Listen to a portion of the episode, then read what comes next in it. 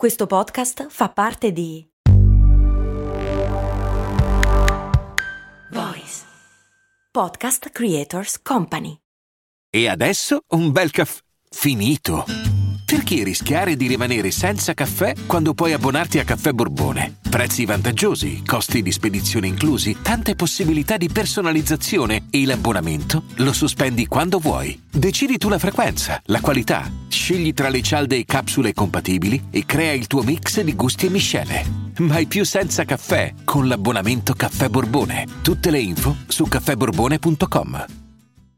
Benvenuti a Gianluca, Cao, Roberto, Camilla e Lorenzo, gli ultimi patron iscritti a patreon.com slash cose molto umane, che quindi oltre a supportare la trasmissione possono vedere e sentire, soprattutto sentire risposte alle loro domande. Ma oggi ci tocca sfatare un mito, il petrolio non è succo di dinosauro.